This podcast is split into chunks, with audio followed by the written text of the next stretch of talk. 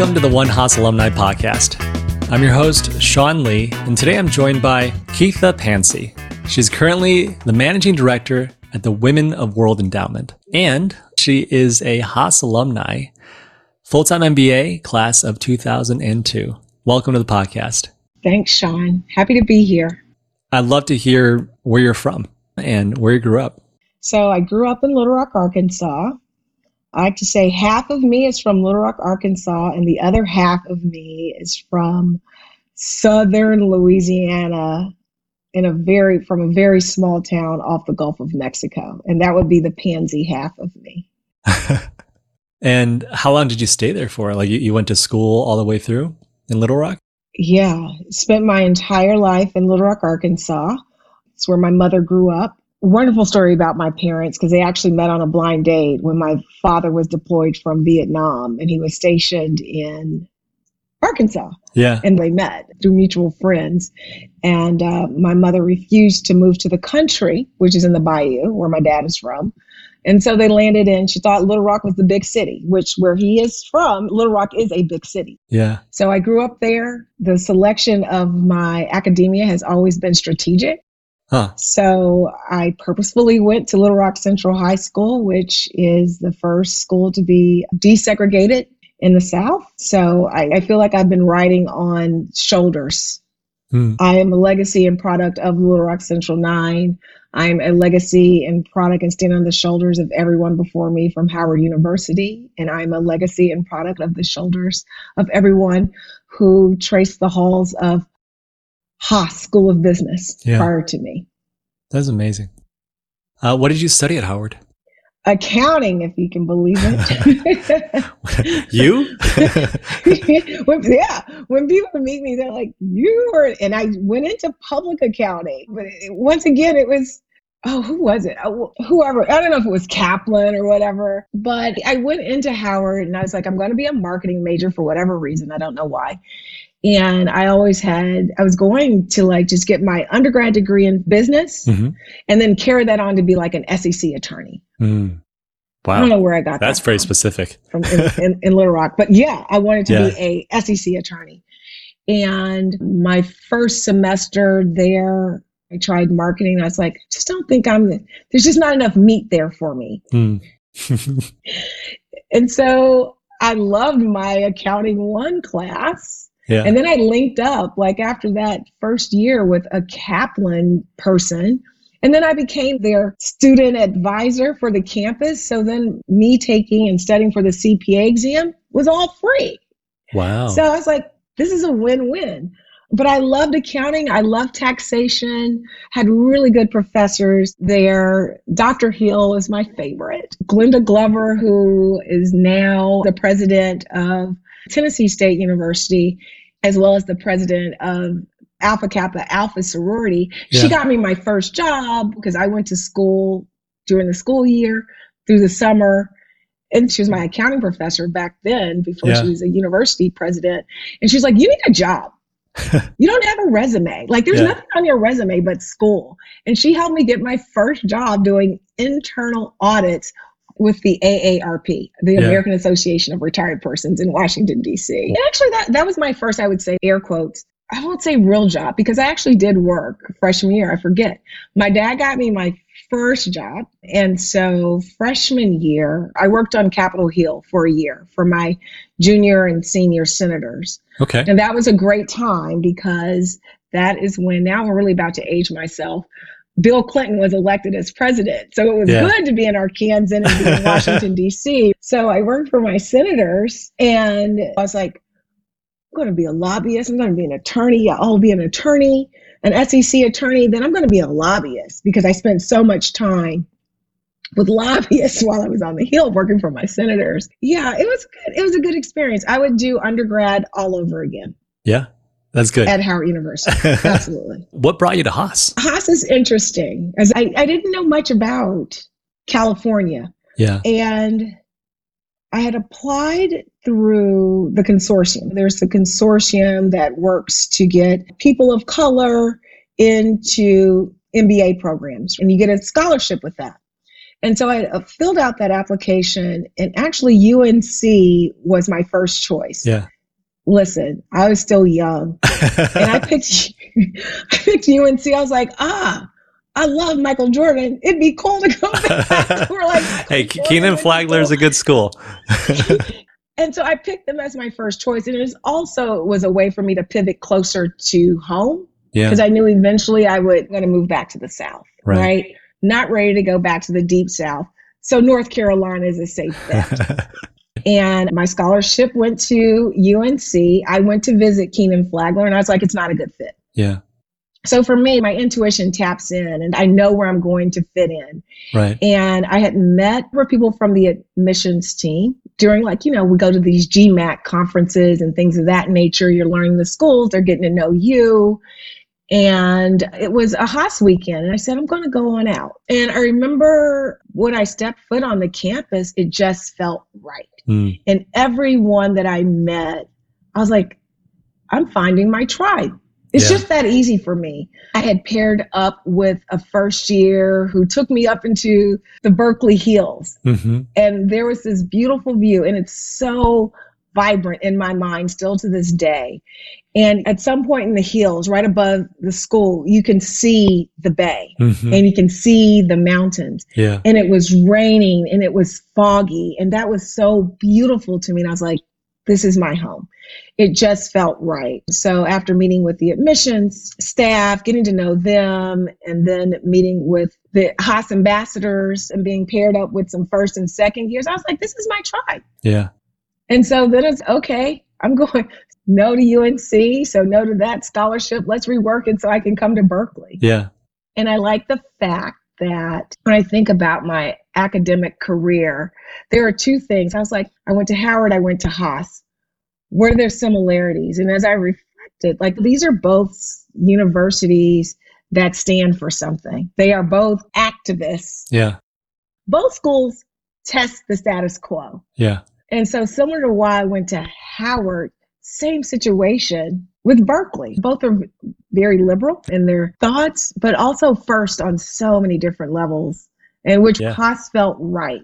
And it proved to serve me very well. So my next question naturally is, why the M B A? That's an easy one.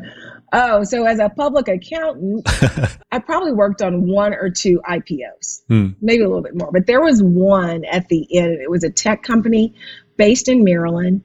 And I was spending so much time with the investment bankers who were, of course, digging into the company's financial statements that I had audited and spent several quarters with. And I, I want to know what they're doing. Yeah. And then I just, I really just started to get to know the bankers on the other side of the table, who were all men. And I need to understand what you're doing, why you're doing, and where are these models and where are my numbers going? Yeah. Because I feel like I'm feeding you all of my intelligence.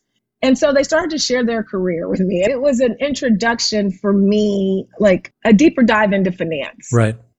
And how the markets work. And I learned that from my investment banking partners on that deal. And we were so closely attached. That was like, there is more for me to learn. So as we speak about my journey, you will see every time I pivot, it's because I want to learn more. Yeah. Because, okay, they're taking the knowledge that I have or what I've done within these financial statements and put it into a model. What is that model? What are you doing with this? And how are we taking this company public? Yeah. So that was just my introduction into public finance. And that was the catalyst for me going to get my M B A. Yeah. I feel like we're very similar. similar. It's what are they doing? I feel like I'm like your shadow about fifteen years later, because yeah. I see that you did investment banking as an internship during your M B A at J P Morgan. And I did the same thing. And it looks like you didn't stay in investment banking, which I also didn't. Yeah, I, I, I got the summer, learning I wanted out of it. I got the learning I wanted. And that was summer of two thousand one. It was not a good time in the Bay Area, oh. not for the markets. I was glad that I was going back to school. There were a lot of people around me getting let go. It yeah. was a hard time. That was a tough summer. And I was just like, oh my, thank God. Yeah. I have one more year in business school. I'll figure this out. Yeah. That's amazing. So tell us a little bit more about BlackRock. You have You have very big names on your resume. You have PwC, J P Morgan, and, and then Siegfried Group, and then BlackRock. What was your transition okay. and pivots after Haas? I'd love to hear about that. So many pivots. So let's go back to me in my investment banking internship, because I just knew I'm going to business school. I'm going to be an investment banker. I don't care what anybody says, because I've already got the foundation of this from public accounting. Exactly. Done some I P Os. Yeah. Let's just put like a bow yeah. on it and make it pretty. Well, I interviewed with every investment bank on the street. Goldman. I was already at J P Morgan, Deutsche Bank, U B S, Citi, you name it. And everyone was like, hmm, you're a better fit for our private bank. Yeah. I would throw like internal temper tantrums. And I'm like, they don't know what they're talking about. But my first female mentor, her name is Lee Wasson, and she worked in the private bank at J P Morgan. And so I'm telling her what's happening with me. And she's like, you are a better fit for a private bank, because of my personality and how I would relate to individuals. And because I trusted her and she was my guidance, I was like, there's got to be something to this mm-hmm. because I'm meeting with all the different banks and everyone's shifting my resume to the private bank. Yeah. So that's how I went on with the private bank and wasn't there for long. I was there for three years functioning as a senior banker. It was a great experience because my first year, I actually did a rotation through all of the groups. Early mornings, I sat on the desk with the portfolio managers, but then I'd split my time with the lending person or the credit team. And we were in San Francisco, so our team was small. There may have been twenty-five of us back then. And then I spent time with the trust and estate attorney. And then in between, it was me being a banker. It was a hustle those three years, or at least definitely the first year, because I did a rotation with every, like I would say, service provider for an ultra high net worth client. So holistically, I could bring to the table the totality of the platform. So that was really good experience. But then after three years, it was like, huh, we don't need you two associates anymore. Yeah. And me and the, there was only two of us who came out of an M B A program in that office of three associates at that time. And my role was considered no longer necessary. That hurt me. Mm. I was like, wait a minute. And I won't say the other person's name, yeah. but he too, and he actually had more experience than me before he went to business school. And I remember coming back to my desk and he's just like, let's go talk. And we both had the same conversation with the head of the office at that point in time. And we were like, oh my God, is this really happening to us? And we just got out of business school three years ago, three and a half years ago. And it was. So here's the start of having very thick skin. Right? This is the real world. You're an adult. You're not an undergrad anymore. Can't call your parents. Nothing they can do. Figure it out, Keitha. So then I just got my hustle back on. In my mind, I was like, I'm leaving California.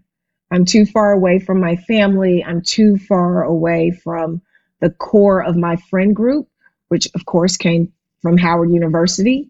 I'm going back east. So my job offer from J P Morgan was in New York. Packed up, moved here. Did three month or so associate training. And then they had an aha moment, like, we need an associate in the San Francisco office. And you're the only person of the eighty in the program who went to a school in on the West Coast, California. Yeah. So we need you to go back. So that's how I landed back in the Bay Area. I see, I see. For another fourteen years. But it was all purposeful because I'm looking to go back. And I remember I had an offer with Merrill Lynch in Washington, D C, and I didn't take it. And it was with their private, I don't know if they called it a private bank, but their model was just different from J P Morgan's. Mm-hmm. And I landed with this very small Delaware-based financial consulting firm, mm. but I had not worked for six months. Yeah. And I said, you know what, I want to take it. And they hired me to step in and audit over two hundred commingled trust funds. What's that? I don't know. For the former Barclays Global Investors. I see. Now, had I heard of B G I? Absolutely, because I live in the Bay Area. And so B G I is huge. B G I is a global asset manager. Of course, I've heard of them. So I was like, oh, this will be cool. I'll learn asset management because I'm like coming from the sales side. So when I was in J P Morgan Private Bank, it was corporate finance. It was still part of like investment bank, private bank. It wasn't part of the asset management vertical. And so I went in and I audited. We had a team, commingled trust funds, had no idea what that even was, learned pretty quickly. And at the end of the audit, B G I needed someone to come in and create a governance structure and like processes and procedures around launching new investment products and new investment strategies. And since I was already there, I was already working with B G I, auditing the commingled trust funds, it made sense. This is with, sorry, this so is with, said, you said Barclays? B G I, uh, Barclays Global Investors. So Barclays Global Investors, which no longer exists, yeah. as we merged with BlackRock in two thousand nine, was the asset management arm of Barclays Bank. I see, in the U K. I see.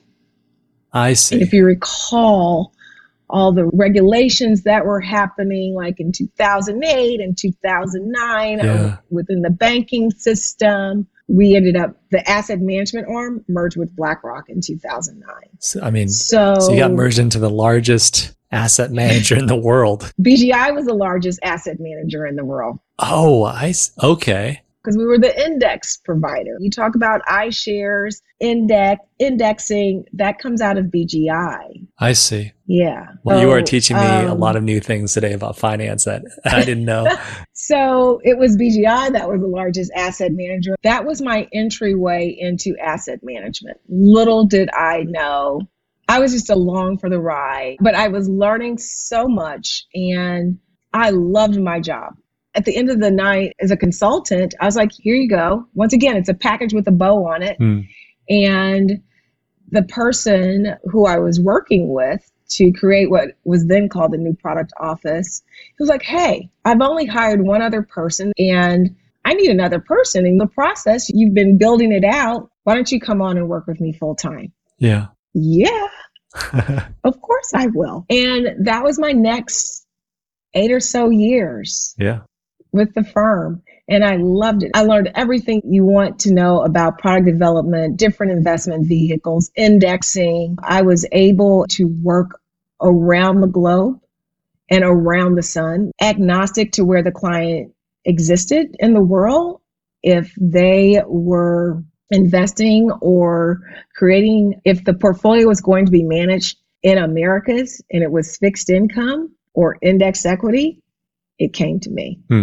And so I got to see the entire ecosystem, and I'm going to pivot to, you know, of BlackRock, because I was only, um, let's see, three years or so with B G I, and then we merged. And so I covered for eight years index equity strategy, new strategies, and new fixed income strategies. I see. And loved it.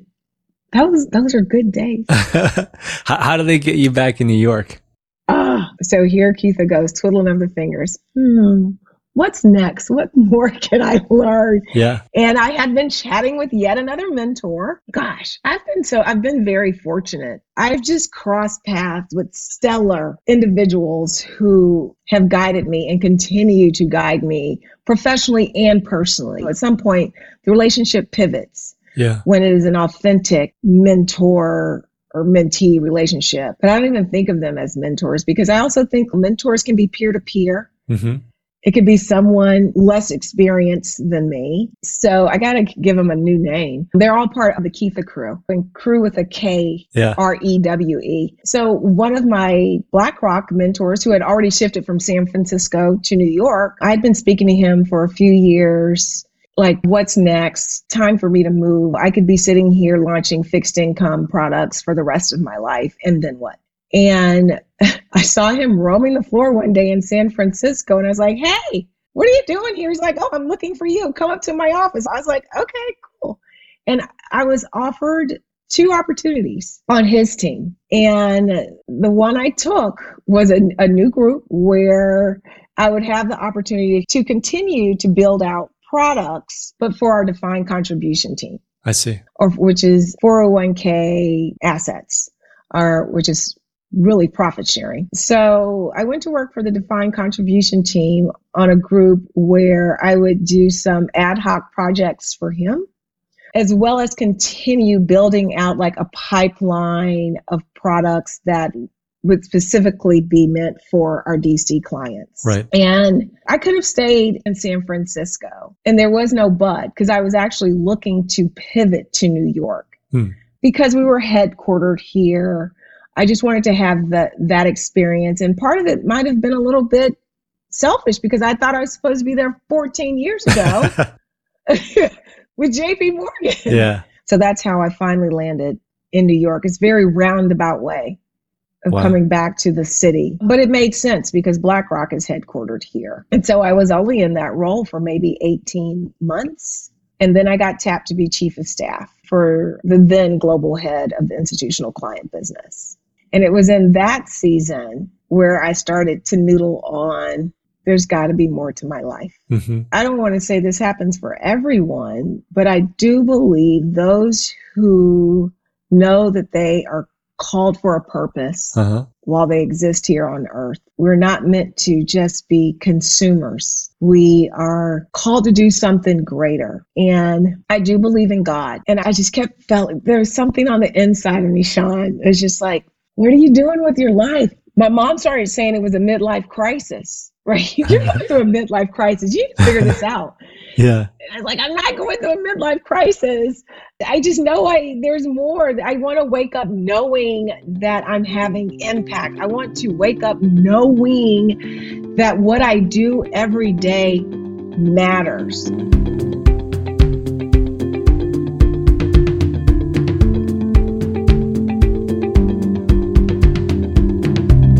And absolutely, the assets that BlackRock manages is important. I think to me, it was more so about I want to know who I'm impacting directly. And I knew, it's fair to say, I looked at some non-for-profits and I didn't think I was a non-for-profit type of person. But now where I've landed, it's actually a five oh one c three. I was being directed towards, oh, we could go work in the D and I group, the diversity and inclusion group within H R. And I was like, but I don't know anything about H R.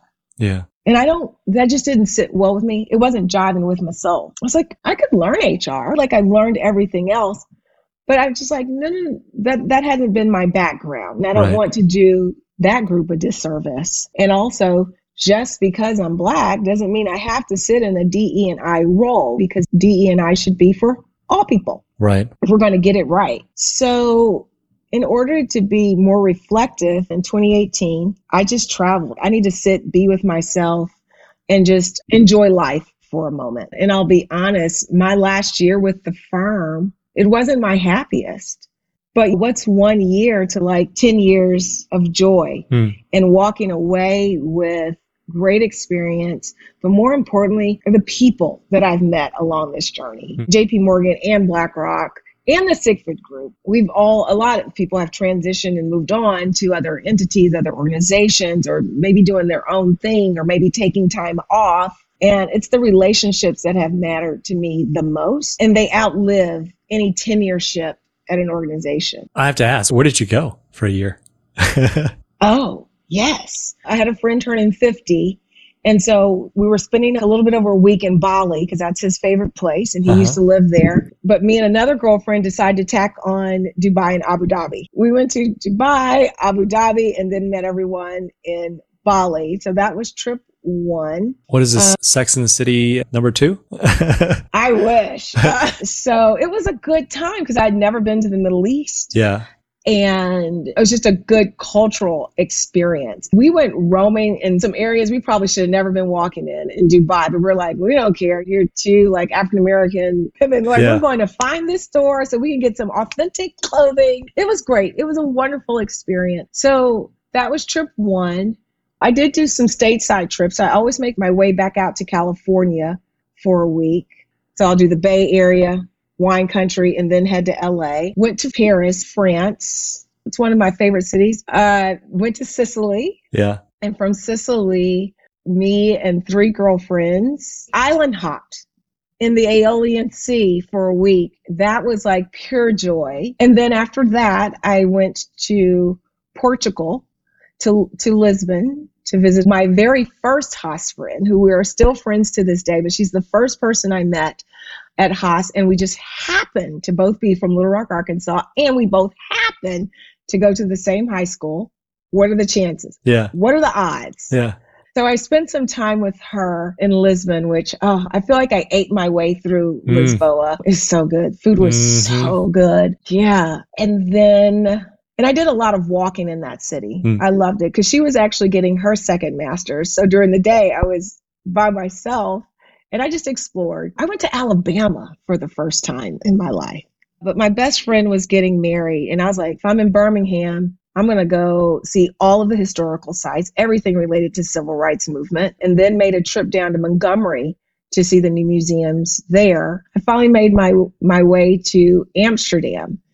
And then spent some time, I wanted to spend some time in the original Harlem and the original Brooklyn. So I wanted to make it to the original Brooklyn, but I didn't. But I did make it to Harlem. And so that was a fun trip. That was fun. And that was a lot of exploring by myself. Awesome. So that was twenty eighteen. But in that twenty eighteen, it, it gave me time to just be still and experience life for a moment and reflect. And by that fall, I was like, okay, how can I harness and leverage my experiences within financial services for good? Right. That's all I knew. And you start to connect the dots and people start to connect the dots for you. Right. So at the end of that year, I met a woman, Patricia Lizaraga, who had come from investment banking. She is the founder of Hypatia Capital. And her parents met at U C Berkeley. Go figure. Everything happens for a reason. But she didn't go to U C Berkeley. I met her and she had left her job as a managing director in an, I can't remember which organization, but had launched her own entity in hopes to focus on women in leadership. And so here's my entryway into impact, into the gender space and what that means. And we had just landed our first deal. So I was hired to do investor relations, hmm. fundraising for that deal. That position didn't last long. This is also introduction to gender lens investing, and it's an introduction to startup because we were a small team. And primary function there was fundraising. So you're doing research on individuals, seeing where does their investment thesis align with gender? And if it doesn't, why not? Hmm. But I loved also being back in front of investors, which I had not done since J P Morgan days, yeah. and just thinking through what are the options and opportunities for accredited individuals around gender to, to invest in women and what that meant. The deal fell through, so then there was nothing for me to fundraise for. Yeah. And here is really what kicked off, okay, I'm onto something here. Yeah. And, and what does that look like? What does it, impact investing mean? And so I just started sharing what I'm interested in doing with people from across my journey. People I've met at Howard University, to all the mentors along the way. And one by one, it's, okay, I know someone. You need to go speak to them. Okay, wait, I know someone over here. You need to go meet with them. Also in that year, uh, I took some classes around corporate social responsibility. Met some people in that class, took another class around financial inclusion. So it's always, if I don't know it, I'm going to go and learn it. But from those classes, people started just connecting the dots for me to other individuals or institutions in this impact space. Yeah. It was not an easy journey, but it was also purposeful. Yeah. That makes sense. Wow. Okay. That makes, that does make sense. And journey of discovery.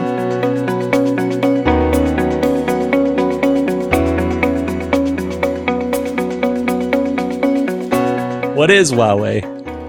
WOW-E, we are a unique endowment, I like to say, because most endowments are attached to a university, right, or an entity that will feed into their corpus. Right. We are not. So we are a standalone endowment, but we are one hundred percent focused on gender lens investing at the intersectionality of environmental and social issues that challenge women of today. Our thesis is on women as actors and deploying capital to where women can drive solutions, sustainable solutions, scalable solutions, innovative solutions around the issues that impact us when it might come to healthcare or the care economy itself, which has been heightened since COVID, to racial justice, social justice. Yeah. So we look at gender as an overlay. When you think about the U N's Sustainable Development Goals, there's a gender play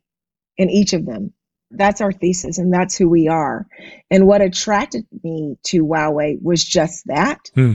as well as the founder and C E O, uh, Patience Miriam Ball, who has over a decade of gender lens investing, primarily through the I F C or the World Bank. And she is an absolute expert and thought leader in this space. So as I look at opportunities and where I wanted to land, part mission, but also who am I going to be working with every day when I wake up and say, this is this feels good. Yeah. Who is that person? And it was Patience. And I was just like, my interview with her went on. I think I, she interviewed me for about two two and a half hours on a Friday afternoon. Wow. And I was just like, oh my God, I hope I'm not tired. I hope I'm showing up in excellence.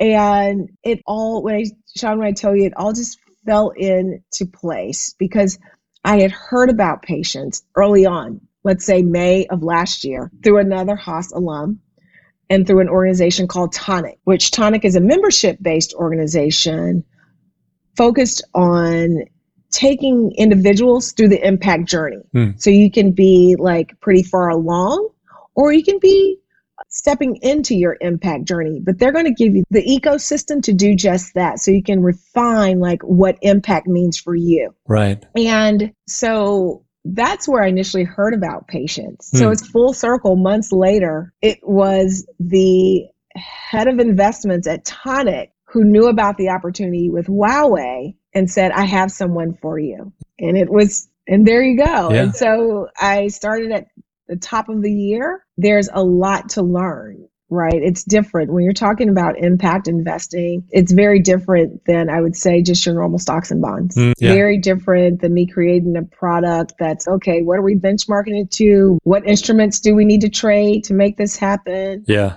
It's different. You know, when I say we're different, we are raising assets. We have a very audacious vision that I do think is viable and one that's needed. And we've aligned it with the U N goals. Like we want to raise five billion dollars by twenty thirty, one hundred percent, one hundred percent invested in women. That will be product development in the public market side, as well as co-investments on the private markets side to on grants. We think of it as a triple impact. You donate into our corpus, we'll be able to provide not only market rate risk-adjusted returns, but also impact returns. And then the third piece is we will then take a portion of those returns and on-grant them into organizations that are also creating scalable solutions around women or tools that allow us to invest in women. Yeah, that is amazing. Yeah. That's amazing, Keitha. I am hoping, if you have the bandwidth to work together and co-host some interviews for our already done. You know, Women's History Month. This is this has been really enjoyable, just hearing your story. This is what we love to get, because the last thing I want to do is have this Q and A. We're just like, all right, Keitha, where'd you go to high school? All right, what'd you do in college? All right, what'd you do? Just tell your story, right? Just I was, this is your mic. I think by nature, remember I was telling you about the pansy gene? Mm-hmm. Mm-hmm. There you go. I do feel like this is full circle and what I'm supposed to be doing with the second half of my life. Yeah. But like the first half of my life was a setup. It was the the training ground. Yeah. For my purpose-driven life.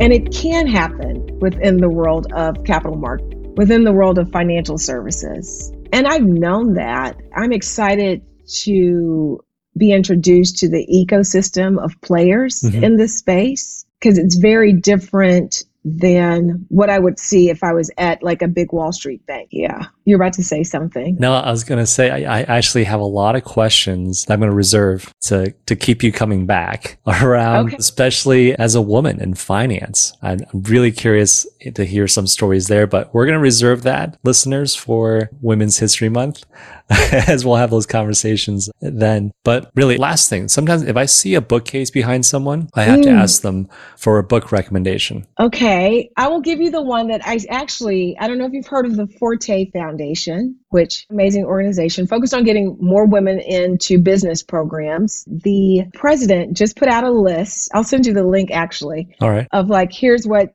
top Black female leaders or something of that nature are reading.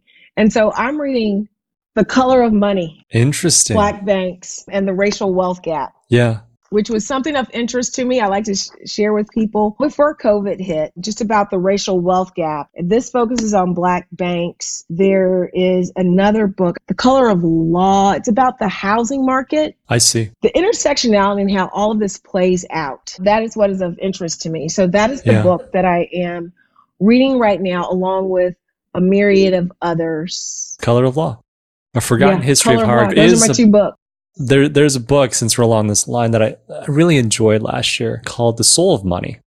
Mm. I haven't heard that book, but it's it was a very it was a very eye-opening book. It goes into the core tenet, in my opinion, was around, you know, the soul of money isn't for the sake of just buying things, but it's what are you doing with it? Mm-hmm. How are you how are you making an impact with it? And yeah. I thought it's a really great book, The Soul. I will pick it up. Alrighty, Keitha, this has been such a pleasure. We're going to hear your voice again soon, so we're not parting ways, but thank you so much for taking the time today. Thanks for having me, Sean. It has been my pleasure.